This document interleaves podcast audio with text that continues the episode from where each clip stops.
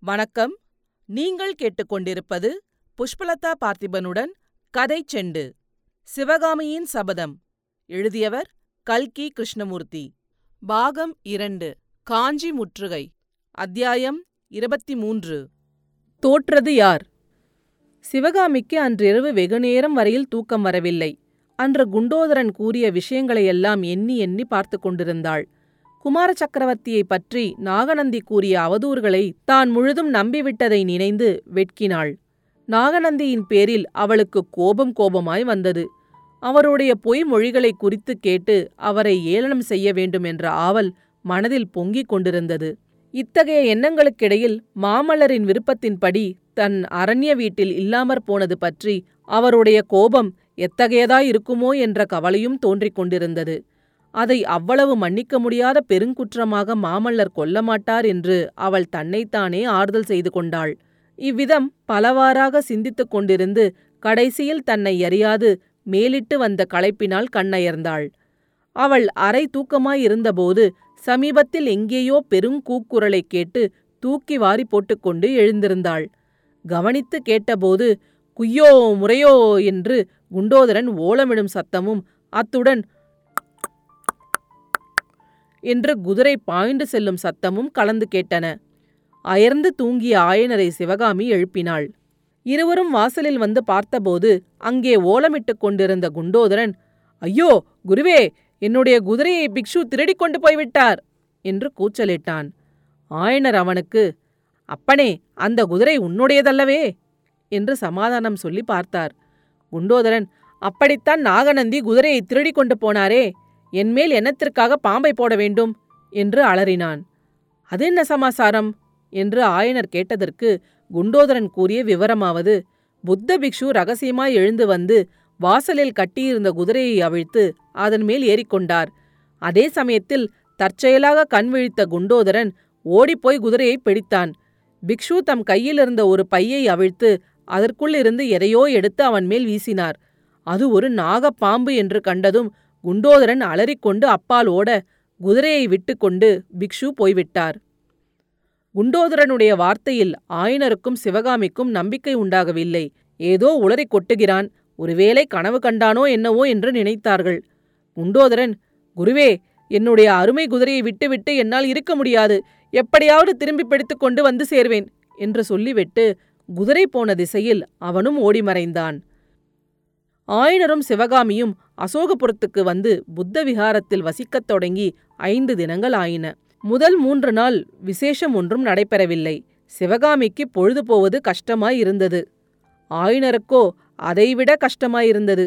ஆனால் புத்த பிக்ஷுவின் துணையை நம்பி வந்தவர்களாகையால் அவருடைய யோசனை இல்லாமல் மேலே எங்கே போவது என்பதை ஆயனரால் நிச்சயிக்கக்கூட முடியவில்லை. குண்டோதரன் கூறிய விவரங்களை கேட்ட பிறகு சிவகாமிக்கு மேலே போகும் ஆவலே இல்லாமல் போய்விட்டது. திரும்பி காஞ்சிக்குப் போனால் என்ன? என்ற எண்ணம் அடிக்கடி தோன்றியது.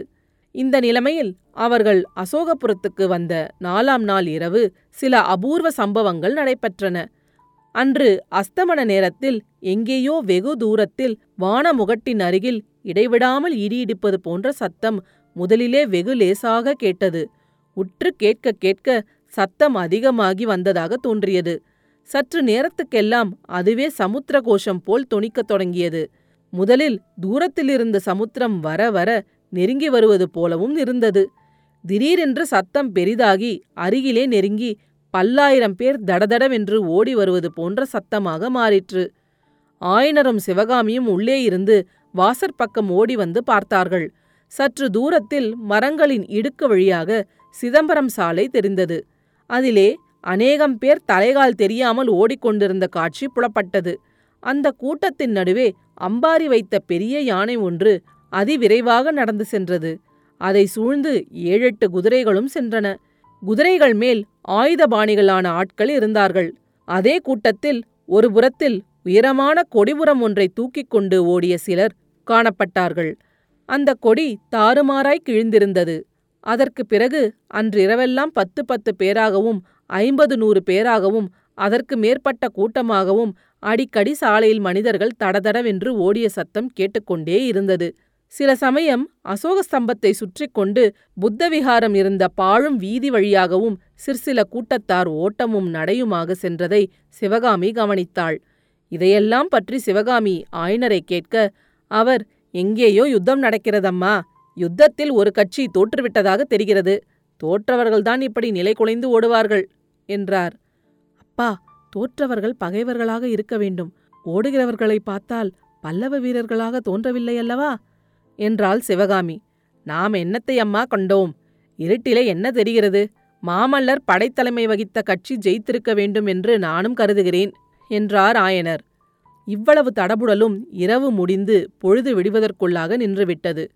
சூரியோதயத்துக்குப் பிறகு சத்தம் சந்தடி ஓட்டம் ஒன்றுமே இல்லை. சிவகாமி புத்தவிகாரத்தின் வாசலில் நின்று சாலை நோக்கிய வண்ணம் இருந்தாள்.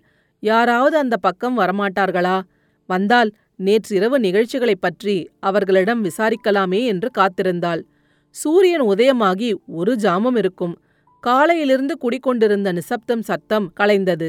சாலையோடு குதிரைகள் பாய்ந்து வரும் சத்தம் கேட்டது. அடுத்தாற்போல் குதிரைகளும் காணப்பட்டன. அப்பா! எவ்வளவு குதிரைகள்! பத்து ஐம்பது நூறு ஆயிரம் கூட இருக்கும் போலிருக்கிறதே. அவ்வளவு குதிரைகள் மீதும் வேலும் வாளும் பிடித்த வீரர்கள் எவ்வளவு உற்சாகமாக அமர்ந்திருக்கிறார்கள். அந்த குதிரைப்படையின் மத்தியில் ஒரு கம்பீரமான கருநிற குதிரையின் மேல் ஒரு வீரன் ரிஷபக் கொடியை தூக்கி பிடித்துக் கொண்டிருப்பதைக் கண்டதும் சிவகாமியின் உள்ளமும் தோள்களும் பூரித்தன. அவள் நினைத்தபடியே பகைவர்கள்தான் தோற்று ஓடுகிறார்கள் என்றும் பல்லவ சைன்யந்தான் ஓடும் பகைவர்களைத் தொடர்ந்து செல்கிறதென்றும் தீர்மானித்துக் கொண்டாள். அந்த பெரிய குதிரைப்படை சாலையோடு போய்ச் சற்று நேரத்துக்கெல்லாம் இரண்டு தனி குதிரைகளும் அவற்றின் பின்னால் ஒரு ரதமும் விரைந்து வருவது காணப்பட்டது. இதென்ன விந்தை அந்த இரு குதிரைகளும் ரதமும் சாலையிலிருந்து குறுக்கே திரும்பி அசோக ஸ்தம்பத்தையும் சிவகாமி இருந்த புத்த விகாரத்தையும் நோக்கி வருகின்றனவே. குறுக்கு வழியாக அந்த தெருவில் புகுந்து சென்று சாலை ஏறி முன்னால் போன குதிரைப்படையை பிடிப்பதற்காக இவர்கள் இப்படி வருகிறார்கள் போலிருக்கிறது. ஆஹா அந்த முதல் குதிரை மேல் வருகிறது யார்? தன் கண்கள் காண்பது உண்மையா? சிவகாமியின் இருதயம் அப்படியே நின்றுவிடும் போலிருந்தது ஆம் அதன்மேல் வந்தவர் மாமல்ல நரசிம்மர்தான். விஹாரத்தின் வாசலில் நின்ற சிவகாமி திடீரென்று மாமல்லரை குதிரை மீது பார்த்ததும் எங்கிருந்தோ எதனாலோ அவளுடைய கண்களில் கண்ணீர் வந்து நிறைந்து விட்டது. உணர்ச்சி மிகுதியினாலும் காரணம் தெரியாத நாணத்தினாலும் சிவகாமி சட்டென்று திரும்பி உள்ளே போவதற்கு காலை எடுத்து வைத்தாள்.